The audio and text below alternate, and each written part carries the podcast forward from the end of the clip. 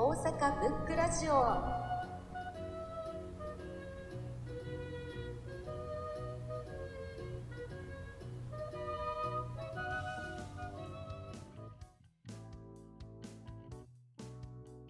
この写真家なんだけど吉田明人さんっているんだよ。今シャニムニ写真家。っていうこれがめちゃくちゃ面白い。どんな写真えーとね、インドとか東南アジアの本当にこう最底辺にいるような肉体労働者の写真を撮る撮って、まあ、デビューししたんだけど実はデビューの時の話が面白くてこの人もこの人の奥さんも実は両両方教師だったの。学校の先生である時に奥さんに呼ばれたちょっと大事な話があの2人ともなんか教師でそのままいったら定年まで勤められて年金年金も出て。でそれって面白くないじゃん。って言ってあんた教師辞めなよ。って言われた。言われた。え？みたいなで両方とも教師の行き先見えてるような子供に見せてもつまんないでしょ？まあそれもそうだな。じゃあでも俺何ができるかなでもあ学生時代なんかカメラ買って買ってなんかパシャパシャパシャ撮ってたらできるって言った写真撮るぐらいかなみたいなこと言ってで写真家になることでも言うたらだからなんかバイトしてはなんか適当にパシッと撮ったりしててあんた何考えてんの？みたいなこと奥さんに言われて。で、あ、あかん。ちょっと本気出さなあかんわ。つって。本気を出して、その東南アジアみたいなところで写真を撮ったのが、えっ、とな、なんかの賞の二等賞かなんかに入ってて。で、うん、これいいねっていう話してたんだけど、で、奥さんに見せたら、何それ？一等じゃないじゃん。言って言われたって。これじゃダメじゃない言われて、ええー、みたいな。俺に二等になって結構いい写真だと思うんだけどみたいななっててでそれからなんか一応写真家としてなんかやるんだけどででもたまたまなんかそういうふうに写真館で撮ってたんだけど、まあ、食っていけないからみたいな。商業写真家のとこへなんかこう弟子入りみたいにしたんだそしたら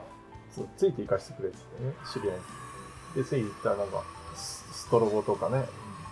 あのバッテリー置きのあれやん。あれとか、うん、あの、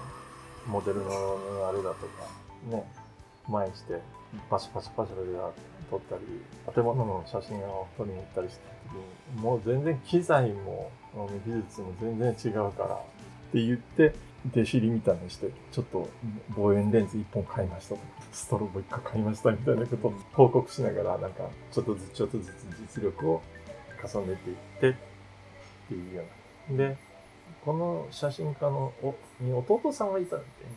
で、その弟さんが実家にいたんだけど、で実家のおばあちゃんと住んでて、おばあちゃんとその弟がすごい仲が良かった。なんだけど、だからなんか、お風呂に入ってお、あの、おばあちゃんの背中流したりとかね、なんかそんなことをするようになる。おばあちゃんもなんかすごい可愛がったんだけど、で、ある時、この写真家になんか警察から電話がかかってきて、で、何かになると思ったら、なんか、山の中で弟さんが見つかりました。自殺。で、そういえばなんかこう、普段ポートレートみたいな形で、弟とおばあちゃんとかいうような形で撮ってたのを写真集にして発表した。で、それは、あの賞を取って奥さんに認められた。っていうような、なんか、そういうような。まあその間になんかこう、インドの方に、ネパールかの方行って、なんか、彫層彫層のシーンを撮りに行ったりみたいなことを書いてあるので、それも、すごいなんか面白いいい話。これもなんか印象深かったね。そう、これがそうだよね。なんか、おばあちゃんと、あと写真もそういう物語をプラスしないとなかなかあれなんでしょうね。ただ写真を撮って、それを撮る理由じゃないと。う、うん、うん、ないとうね。ういうあ、ただ、最初に撮ってた時は理由なく撮ってたらしいんだけどね。でも多分、意識的には理由なく撮ってたんだけど、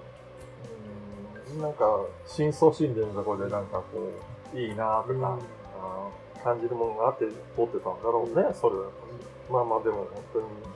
弟さんが亡くなって、なんかおばあちゃんものすごいか悲しかった。昔、鹿版でやってたんだけど、後でね、出版物になったので、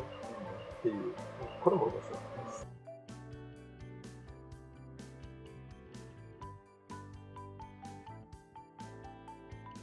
ご視聴ありがとうございました次回をお楽しみに